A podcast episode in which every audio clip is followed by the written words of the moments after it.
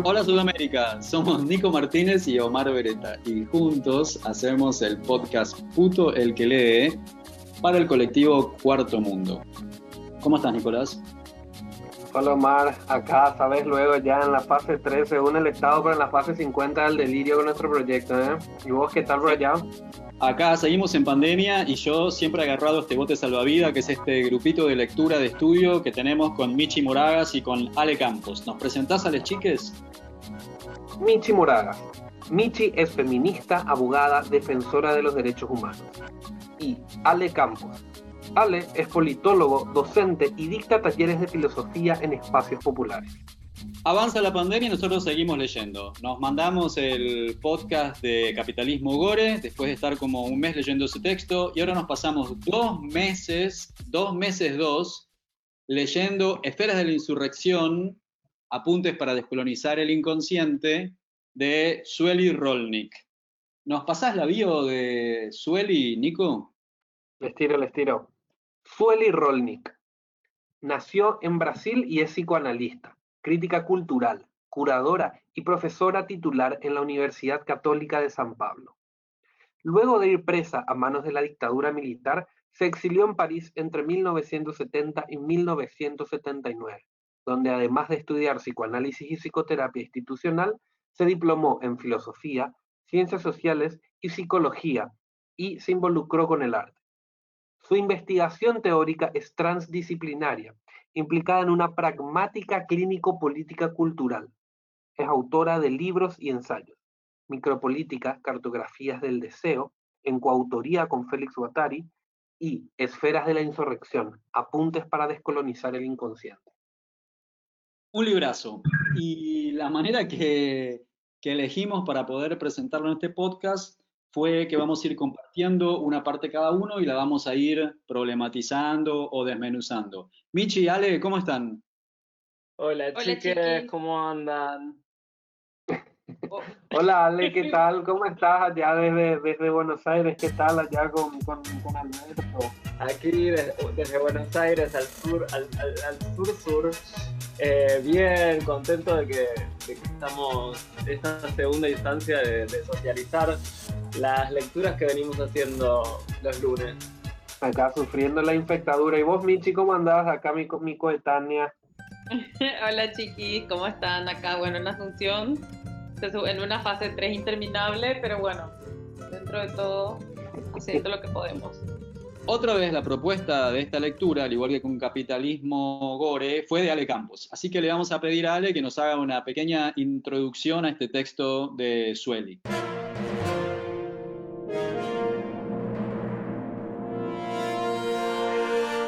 Bueno, como, como leía Nico antes en, la bio de, de, Sueli, ella es, es, brasilera y se estudia bastante tiempo en, en Francia, pues tiene que exiliar y ahí conoce y trabaja con Félix Guattari, en donde comienza a desarrollar todo esto que es eh, esta pragmática clínica, ¿no? Eh, en donde se acerca a lo que es el, lo, que, lo que veíamos como el esquizoanálisis, ¿no? Que es una que es cuestionador del psicoanálisis, que toma el concepto del inconsciente, eh, pero que es cuestionador del psicoanálisis. Y es un material que, que, está circulando mucho y que me parece interesante porque mm, de toda esa experiencia ya en Europa, eh, sin embargo, la trae, la, la transporta para acá toda esa experiencia y nos permite pensar con este concepto de el inconsciente colonial capitalístico capitalístico, que seguramente vamos a hablar, eh, nos permite pensar un inconsciente que no tiene que ver con, y esa es una de las críticas del esquizoanálisis al psicoanálisis, eh, un inconsciente que no tiene que ver con lo familiar y lo individual, sino que es un inconsciente de otro tipo. Y ella lo trae a nuestra región, digamos, se apropia de una teoría que no es, que no es de este suelo, pero la trae a este suelo y nos permite pensar eh, con esas categorías algo del orden de lo sudamericano y de la experiencia de lo colonial, y en ese sentido nos eh, habilita a, a pensar, a dar apuntes, como dice ese subtítulo del texto, a dar apuntes para descolonizar el inconsciente. A mí este texto me parece que es de alguna manera eh, interesante y, no sé si decir fundamental, pero me parece que es un texto muy importante para pensar un poco, digamos, nuestras estrategias, porque muchas veces quienes trabajamos sobre todo temas de sexualidad, reproducción y, y feminismo, eh, muchas veces nos cuesta con hacer este, como este link entre la macropolítica, que es sobre la que muchas veces queremos impactar, digamos, las políticas públicas, las leyes de los países, etcétera, y la micropolítica, que es un poco lo que hacemos en el cotidiano con la gente que trabajamos y con, digamos, en esto que decimos las feministas de lo personal es político, un poco todo eso. Y creo que este texto es como muy clarificador en ese sentido y, yo creo que sí puede llegar a ser muy fundamental para poder tener este diálogo que creo que es absolutamente imprescindible, sobre todo en los tiempos que corren. A mí, primero que nada, es muy particular como este texto me parece que no sé si fue o la mejor idea leer en este contexto o la peor idea leer en este contexto. Porque ya de por sí, con toda la tensión del ambiente por el tema de la pandemia, fue inclusive un poquito tenebroso ver cómo se iba hilvanando en el texto, en, en todas las interpretaciones políticas que tenía Sueli y cómo íbamos, cómo, cómo íbamos viendo cómo eso se empezaba a manifestar en, la, en, en, los diferentes, en las diferentes regiones, en los diferentes países y en las diferentes propuestas políticas de los, de los diferentes movimientos. ¿Qué quieren que haga? Lo lamento mucho, pero yo no hago milagros. Esta declaración tiene de nuevo en el centro de las críticas al presidente de Brasil, Jair Bolsonaro, quien en rueda de prensa fue cuestionado por algunos periodistas por el preocupante aumento de las muertes por coronavirus en ese país, que registró 470 A mí me gustó particularmente el texto en especial porque siento que pudo lograr dar respuestas a muchísimas cosas que eh, de repente los activistas o militantes no, no, no, logramos del todo unir una cosa con la otra, que es justamente esto que es lo que hace Sueli, específicamente se enfoca mucho en eso, en tratar de construir ese puente, no, sé si, si, está bien utilizar la palabra puente, pero sí de tratar de construir como que ese hermanamiento entre lo macropolítico y lo micropolítico y cómo se vincula una cosa con la otra porque también en un contexto regional particular donde la consigna, lo personal es político, como que se ve replicado en diferentes prácticas, sin embargo, cómo esto verdaderamente interviene dentro de la construcción de lo que, ahora vamos a explicar mejor, vendrían a ser los mundos larvarios, eh, que le dice Sueli Rolnik, que, que está, está re bueno eh, porque nos, nos brinda, como, como, es propio la filosofía, ¿verdad? Nos brinda todas estas nuevas categorías desde donde pensar y poder ajustar nuestra propia propuesta, nuestra praxis política, nuestra praxis militante o activista. A mí como porteño súper psicoanalizado, como clásico exponente de nuestra ciudad, me impactó y me deslumbró mucho la crítica gra grande que le hace al psicoanálisis en general, eh, especialmente cuando se refiere a sus prácticas aparentemente terapéuticas, pero que son sofisticados dispositivos micropolíticos reactivos, y eso me hizo pensar en muchas instancias de, de mis propias terapias, en las cuales perteneciendo a la disidencia sexual, cierta sobreadaptación al régimen capitalista para poder eh, reproducir ese sistema e, e integrarme. ¿no? Y la otra cuestión que fue un buen llamado de realidad o llamado de despertador es que muy en claro eh, expone que perdimos frente, la lucha frente a la reforma heteropatriarcal, colonial y neonacionalista que estamos viviendo en Sudamérica y que este es el momento de, con toda la furia y con todo el amor, salir a, a activar desde la micropolítica y a reconectarnos con la macropolítica para poder eh, sobrevivir. En esta línea de pensamiento, eh, con Ale y con Michi estuvimos viendo cómo Rolnik nos hace un pasaje de un capitalismo industrial que terminó y de el capitalismo al que ella se refiere, que tiene que ver con el capitalismo financiero globalizado. Para eso le pasamos el micrófono a Ale Campos, que tenía algunos textos anteriores sobre los, cuales nos quería compartir.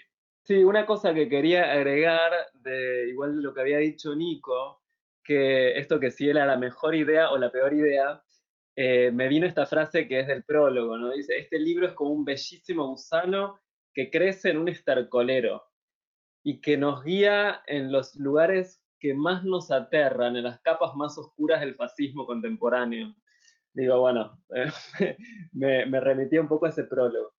Eh, una de las cosas que aborda para mí como, con mucha puntería este libro tiene que ver con cómo da cuenta de, ciertas formas de explotación eh, contemporáneas, actuales, que tienen una mutación respecto al capitalismo, digamos, más clásico que conocemos, ¿no? Digo, podemos un poco pensar en el, en el Fordismo más tradicional, y ahí está, ¿no? Una imagen muy, muy eh, como muy icónica, que es los tiempos modernos de Chaplin.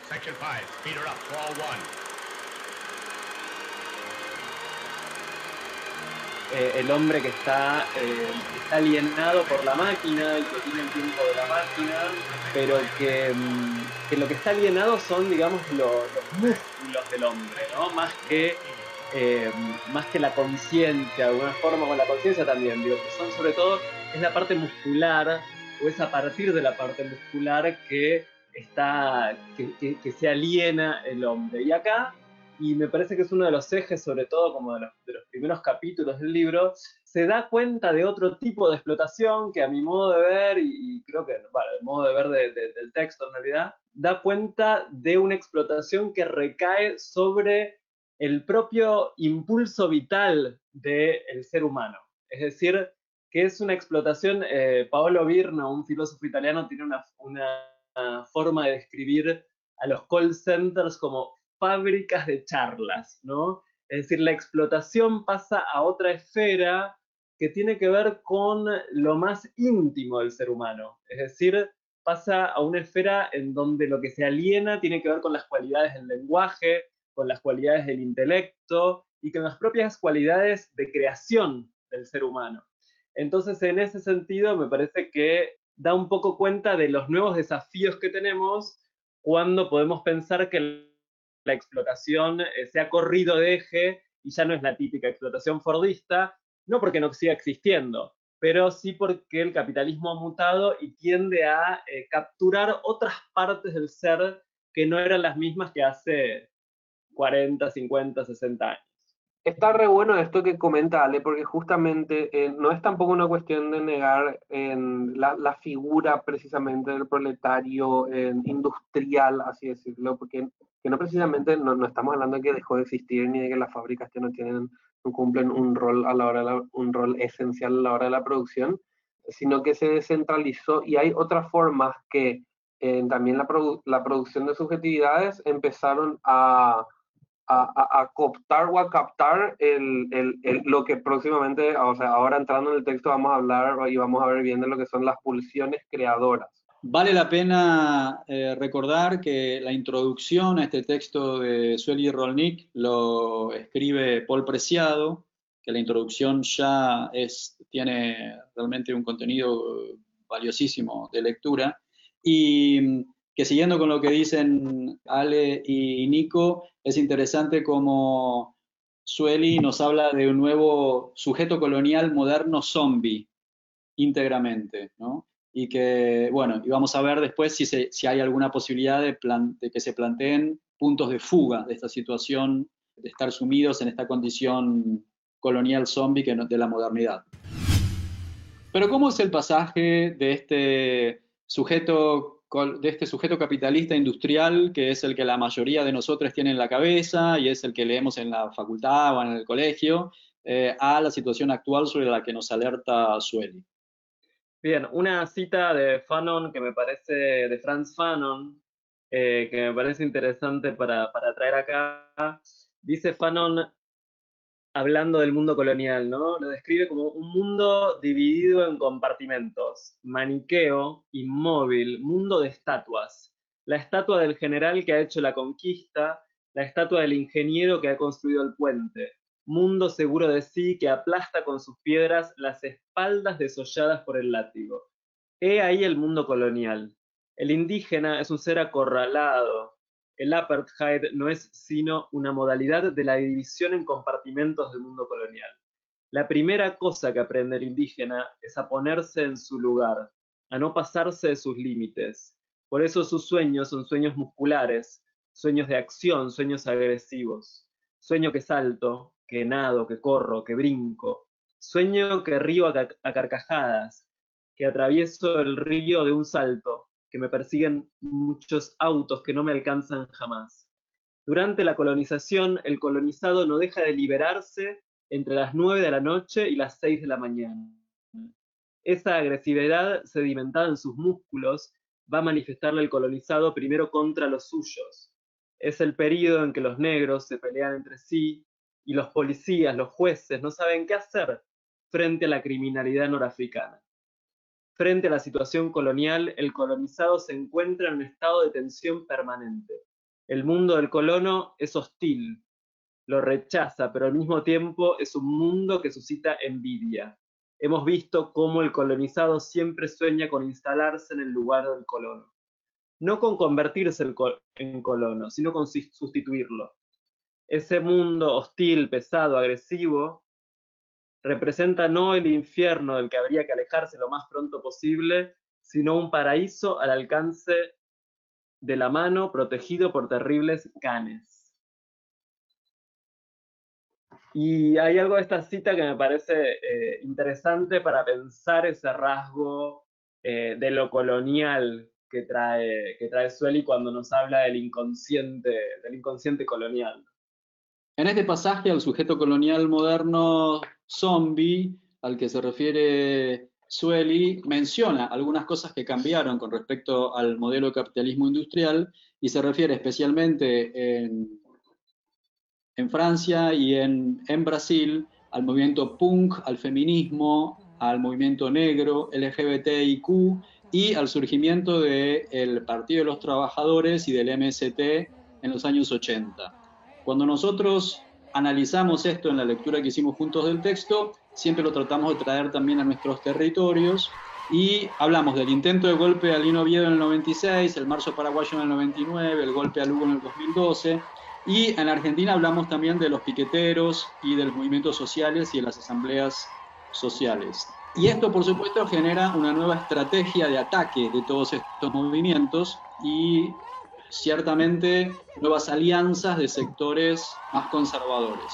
Bueno, y estas, eh, digamos, estas alianzas, y ahí, es que para mí tiene, termina de tener como mucho sentido un poco lo que Sueli plantea en términos de la, de la relación entre lo micro y lo macro, y ahí quería compartir como un parrafito que me, que me parece como muy interesante, que también habla un poco en mayorías minorías, y dice así. Se apela fanáticamente a la moral eclesiástica, familiarista e identitaria, que, aunque presente desde el principio en el guion de la serie, bordea ahora el delirio.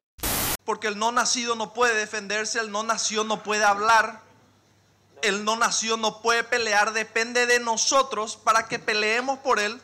No puede ser más oportuno un proyecto de declaración de esta naturaleza. Eso de pro vida y pro familia, sin embargo, tiene una fuerte connotación. Se toma como objetivo la cultura en su sentido amplio, desde las prácticas artísticas, educativas, terapéuticas y religiosas, no cristianas a los modos de existencia que no encajan en las categorías machistas, heteronormativas, homofóbicas, transfóbicas, racistas, clasistas y xenofóbicas. No comparto porque yo tengo otra visión del tema, tal vez una mejora obviamente en la, en la, eh, figura de la unión civil, es lo más adecuado para tratar este tema eh, y no la equiparación de la pareja homosexual a la pareja heterosexual porque creo que son cosas distintas. ¿Qué planes tenés para... Estos últimos son lo que se ha establecido llamar minorías, no en sentido cuantitativo, ya que desde ese punto de vista constituyen la aplanadora mayoría, sino en el sentido de su clasificación como cualitativamente menores desde el punto de vista del modo de la existencia hegemónico que se considera superior.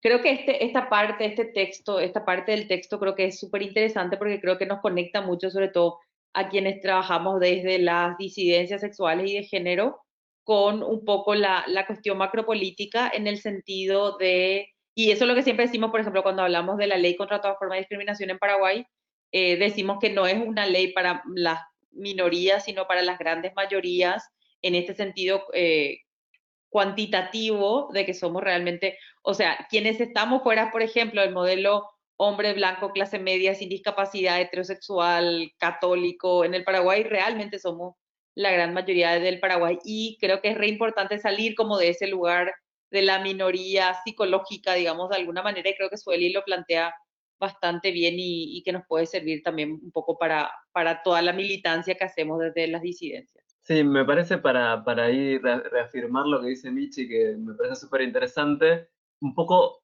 trazar un horizonte de salir de la, de la perspectiva de, de, minoría, ¿no? Digo, porque es un asunto, eh, es, es, un es un asunto de la totalidad y nos atañe a la totalidad de la sociedad porque también el paradigma de pararse desde una perspectiva de minorías puede un poco derivar hacia políticas que pareciera como que son muy segmentadas, ¿no? Como políticas para la mujer, políticas para, para las disidencias sexuales, ¿no? Y en realidad es algo que nos atañe y nos interpela a la sociedad como un conjunto y no nada más a una minoría. Digo, me, me, venía eso, ¿no? Con, el, con lo que había dicho Minchi. Tomando un poquito esto que dijo Ale justamente sobre la construcción de lo que es la minoría y las mayorías, a medida que íbamos leyendo, fuimos tomando como que diferentes autores o diferentes elementos que nos ayuden a, a pensar, a bajar a la realidad, a, la materialidad, eh, los conceptos que íbamos trabajando. Ya de por sí el texto nos brindaba muchísimo sobre la experiencia que fue el golpe contra Dilma en Brasil, pero nosotros igual íbamos como que aportando desde otros lugares, en otras cosas que íbamos eh, que vamos leyendo y que vamos juntando. Uno de esos es un artículo de Frederick Neirat que escribe a propósito de un texto de Arjun Appadurai, que es un filósofo que escribe una obra súper importante que se llama El rechazo de las minorías. Lo que dice este artículo es, básicamente, entre, abro comillas, nosotros somos nosotros y solo nosotros. Y no somos en lo absoluto ellos, ni jamás lo hemos sido debemos probar con hechos que esto es cierto. Así que pasemos de la repetición constante en el discurso también a la repetición constante en la realidad, exterminando a los otros. ¿Qué quiere decir? Ni cagando, ni en pedo, no, no, no, no, no podemos bajo ninguna, eh, bajo ninguna perspectiva permitir que se nos confunda con ellos, con, con, ese, con, con la edad y para demostrarte profunda y fehacientemente lo no ellos que somos, y no solo lo voy a decir y repetir constantemente, no, no, no. Voy a demostrarte con hechos, con acciones, y voy a performar lo no ellos que soy. Porque más yo soy mientras más demuestro lo no ellos que somos. Hablar de este fenómeno específico de construcción de la identidad no es nada nuevo. Sin embargo, Arjun Apadurai justamente nos trae esto a colación, pero para agregarle nuevos ingredientes a este cóctel que él dice que es un cóctel genocida, que es el nacionalismo y su percibida antagonista, la fem fatal, sensual y traicionera globalización. Apadurai en este trabajo intenta establecer un vínculo entre la violencia y la globalización, utilizando como matriz productiva de esta subjetividad la lógica que mencioné hace un ratito la necesidad de establecer la identidad de uno mismo a través de la negación constante del otro. Es de esa forma en la que construimos un sí idealizado, una forma de ser que tiene una cosmología propia totalizante que al ser idealizada es inalcanzable. Yo quiero volver a revivir la foto del balcón de Juliana con Mauricio y, Antonio, una familia blanca, hermosa, pura y a partir de ahora y de todo por ejemplo, supongamos que existe una forma específica de ser paraguayo, o sea, una forma cultural específica que significa ser paraguayo. Esto implica necesariamente una perspectiva totalizante, en el sentido de que hay una forma exacta de ejercer la paraguayidad. Recordemos siempre que la identidad no se construye individualmente, si fuésemos la única persona del planeta, no seríamos ni paraguayos, ni argentinos, ni mujeres, ni varones, ni heterosexuales, ni homosexuales, etc. La identidad es una constitución necesariamente social. Entonces, esta idealización de la identidad es imposible de satisfacer a cabalidad, ya que es justamente eso, una idealización Esto, según Apaduray, desemboca en lo que él llamó la angustia de incompletitud. Esta angustia se da socialmente cuando un sector que se considera pueblo y dice enaltecer los valores nacionales, se sienten distanciados de esa totalidad imaginaria a la que ellos le atribuyen su identidad nacional. Es una angustia que es absolutamente inevitable, ya que para evitarlo uno debería poder acceder a la idea, cabalmente a la idea de nación. Un ideal que por ser justamente ideal es inabarcable por la materialidad del mundo físico y sus variantes sociales un ideal mitológico que remite a una simbología cultural con elementos como la gastronomía, la indumentaria, el comportamiento, los fenómenos tradicionales, etc. Y es ahí donde le agrega este ingrediente que es el de la globalización, que es la globalización genera una constante sensación de angustia de incompletitud para las personas que consideran la identidad nacional como un valor porque toda totalidad nacional acaba por convertirse necesariamente en marginal en el seno de un marco mundial. Y quiero poner un ejemplo. En el 2019, Uruguay transitó una discusión mediático-social súper tóxica. Sectores conservadores y fundamentalistas lograron avanzar con una propuesta de referéndum para derogar la ley integral para personas trans referéndum que fue impulsado por el dirigente del Partido Nacional, Carlos Yafiliola, a quien recibimos. Buenos días, Carlos, gracias por acompañarnos. Un gusto estar con ustedes. Nosotros dijimos desde el primer momento que esta era una ley peligrosa, injusta, inconstitucional. Miro la ley y digo, no, yo esta ley no la quiero en mi país y por eso quiero derogarla. Este pedido de derogación fue acompañado políticamente por sectores nacionalistas, capitalizando la oposición utilizando consignas de reivindicación nacional identitaria. El pedido de referéndum, que debería haber sido firmado por el 25% del padrón electoral, no fue ni remotamente alcanzado y la ley integral para personas trans, por suerte, logró imponerse y reglamentarse. Pero acá hay un dato que me parece importante aportar para esta reflexión. Uno de los puntos que contenía esta ley integral era uno que contemplaba la reparación económica de personas trans que hayan sufrido violencia y discriminación social e institucional desde 1975 hasta esta época. Y entonces, gracias a eso, hoy en Uruguay hay 30 personas que cobran un monto en reparación de su histórica opresión. 30 personas. 30 son la cantidad de personas que forman para los sectores nacionalistas una amenaza a su ideario mitológico de identidad nacional. Claro que una minoría es muy minoría y esta minoría que considerar que este grupo es capaz de amenazar esa solidez de su cosmología nacional identitaria en realidad habla peor de su cosmología que de las comunidades a los que consideran minoritarias. Entonces, en fin, una de las cosas que propone Sueli en sus textos es por qué las izquierdas están tan perdidas. Según Sueli Rolnik, el gran problema de por qué hoy las izquierdas van perdiendo terreno es justamente porque intentan montarse a la realidad desde las mismas lógicas y prácticas que generan y producen inconscientes colonizados.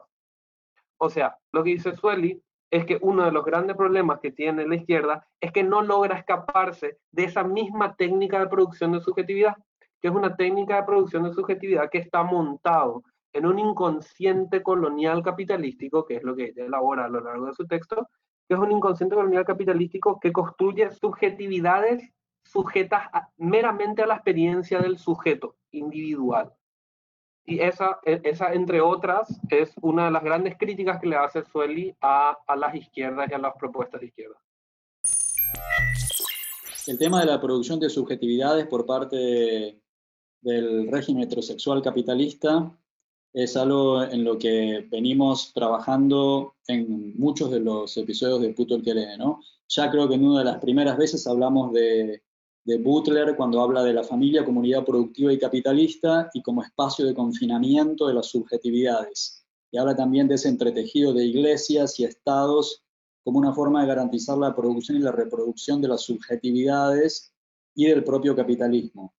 Encontramos una vuelta de tuerca a esto, eh, casi sobre el final del texto de Sueli, que dice lo siguiente. El modo tradicional de resistencia de las izquierdas tiende a reducirse a la esfera macropolítica, lo que deriva en su desorientación e impotencia frente al estado actual de las cosas. Este entendimiento tiene el poder no solo de sacarnos de la parálisis melancólica fatalista a la que corremos el riesgo de sucumbir, así como de nuestro resentimiento con las, con las izquierdas, sino también de permitirnos una reaproximación a las mismas. Lo que señala acá que importa es combatir las fuerzas reactivas en, en nosotros mismos ¿no? y en nuestro entorno, cuyo éxito jamás estará garantizado ni será definitivo. Lo que es interesante es que muchas veces en muchos de los textos nos hemos encontrado con esta situación y la hemos descrito. De hecho, Judith Butler habla de esto, Leonor Silvestri habla de esto, Rita Segato habla de esto y lo hemos desarrollado en muchos de los capítulos. Pero acá Sueli nos dice, bueno, ¿cómo fugamos? ¿no? Y relacionado con lo que viene diciendo, con, lo que estaba diciendo recién Nico, tenemos que poder conquistar y construir y resistir a esta producción de la subjetividad que se nos viene dada en esta alianza de la derecha y el conservadurismo de la cual también nos venía hablando Michi. ¿Y cómo lo hacemos? Bueno, mediante comunidades temporales, invita Sueli, el partido político, la macropolítica también, pero no se agota ahí. Es decir, dentro de comunidades temporales que cuestionan la política de producción del conocimiento. Por eso ella dice que pensar y sublevarse no es algo individual, de la misma manera que Nico en el texto de Apaduray venía hablando de que no nos podemos hacer este trabajo o esta interpretación desde la individualidad, sino en todos los ámbitos. Y ahí nos llama el trabajo micropolítico, que es pensar y sublevarme, conquistar y construir en mi sexualidad, en los afectos, en el lenguaje, en la imaginación, en el deseo, y también por otra parte habla de, dentro de la cultura, del arte, de la canción popular, la relación con el otro, la agricultura y lo indígena. Y es, es profundamente simbólico, muy oportuno que hayamos leído este texto encerrados en pandemia, porque ella sobre el final dice, cada vez más gente empieza a darse cuenta del serio riesgo que el poder global del capitalismo trae, no solo para la continuidad de la vida humana, sino del ecosistema del planeta como un todo.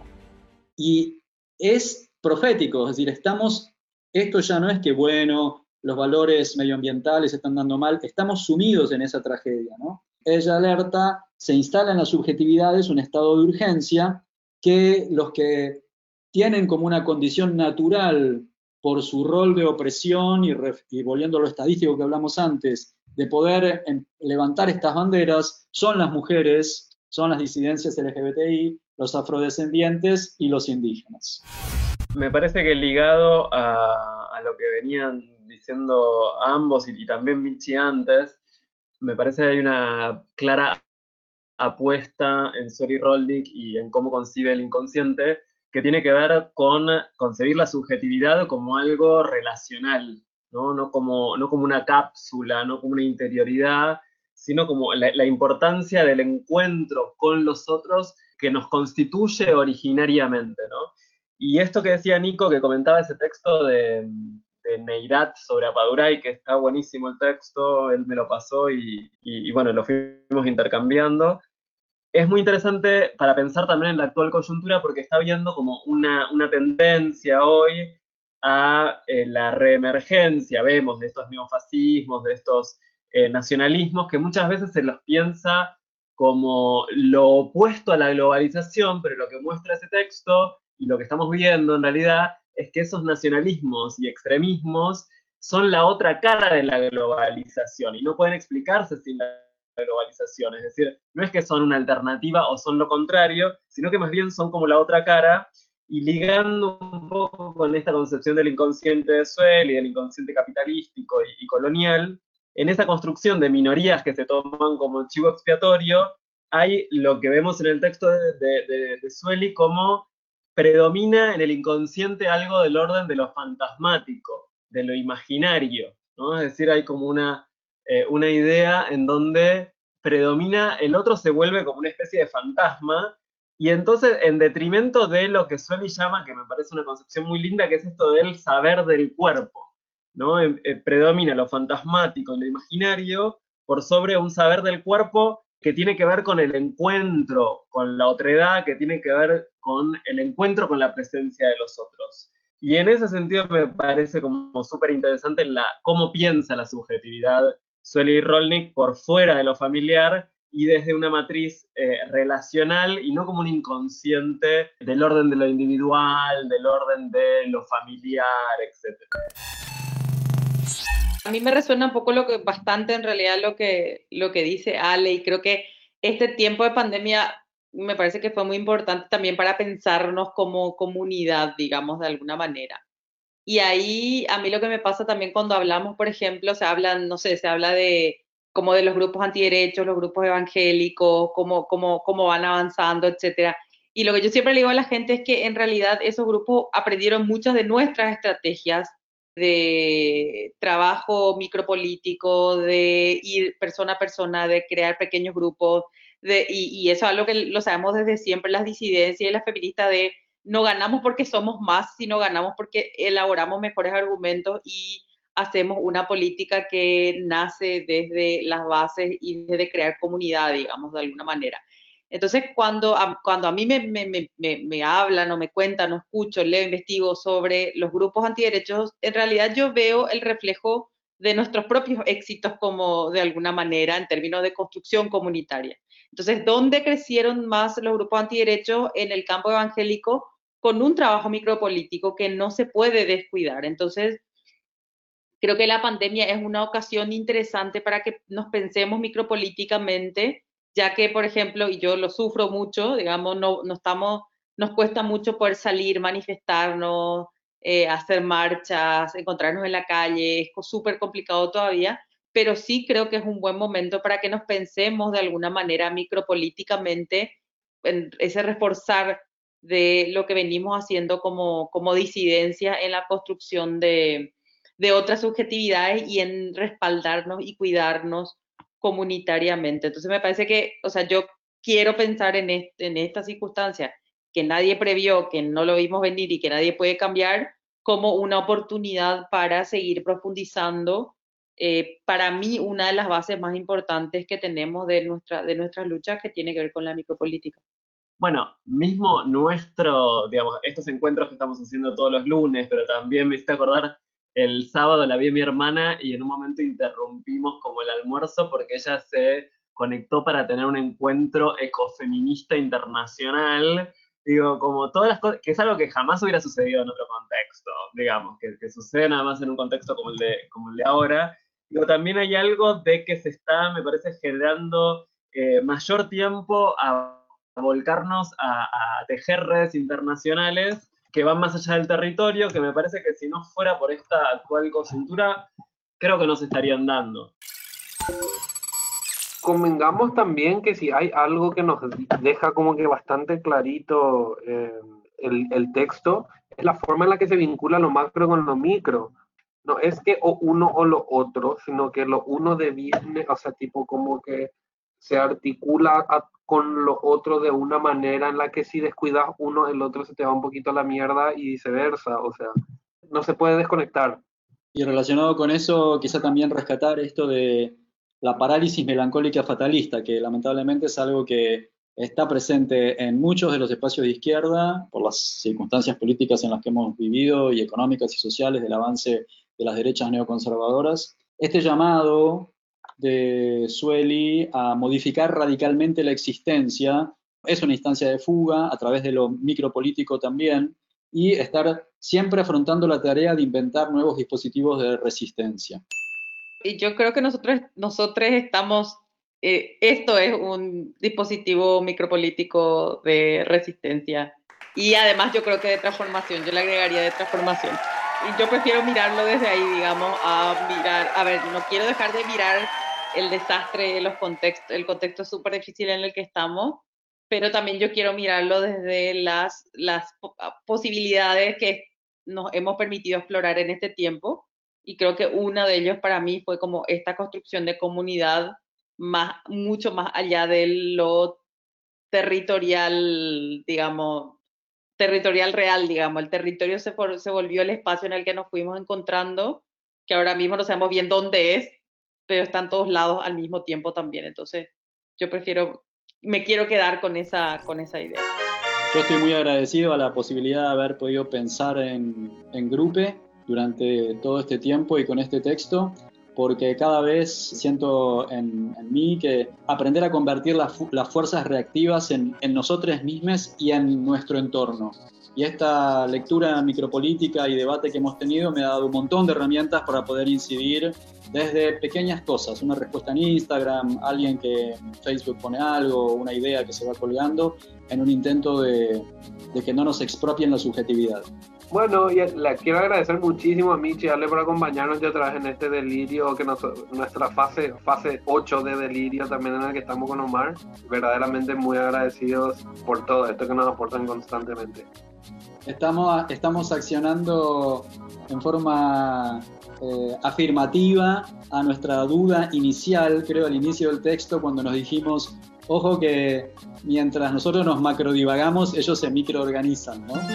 Así que creo que este tiempo de lectura del texto nos dio herramientas para microorganizarnos nosotros y poder eh, combatir con toda la fuerza y con toda la ternura.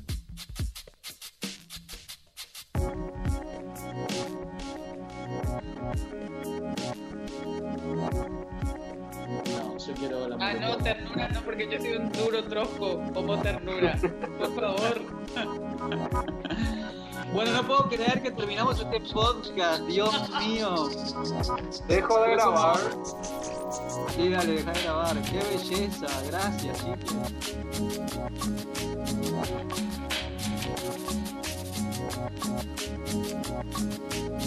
Vamos a terminar.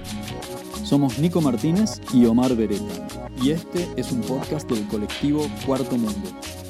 Seguinos en Facebook y Twitter, arroba puto el que lee 108 y en Instagram, arroba censurado108. La cortina musical de nuestro programa es el tema Zona Roja de Mnesis. Agradecemos especialmente a Octavio Linares, responsable de nuestra tecnología en sonido. A Nico Granada y al equipo del surtidor por la edición. Para toda Sudamérica, Educación sexual integral y laica. Hasta, la, próxima.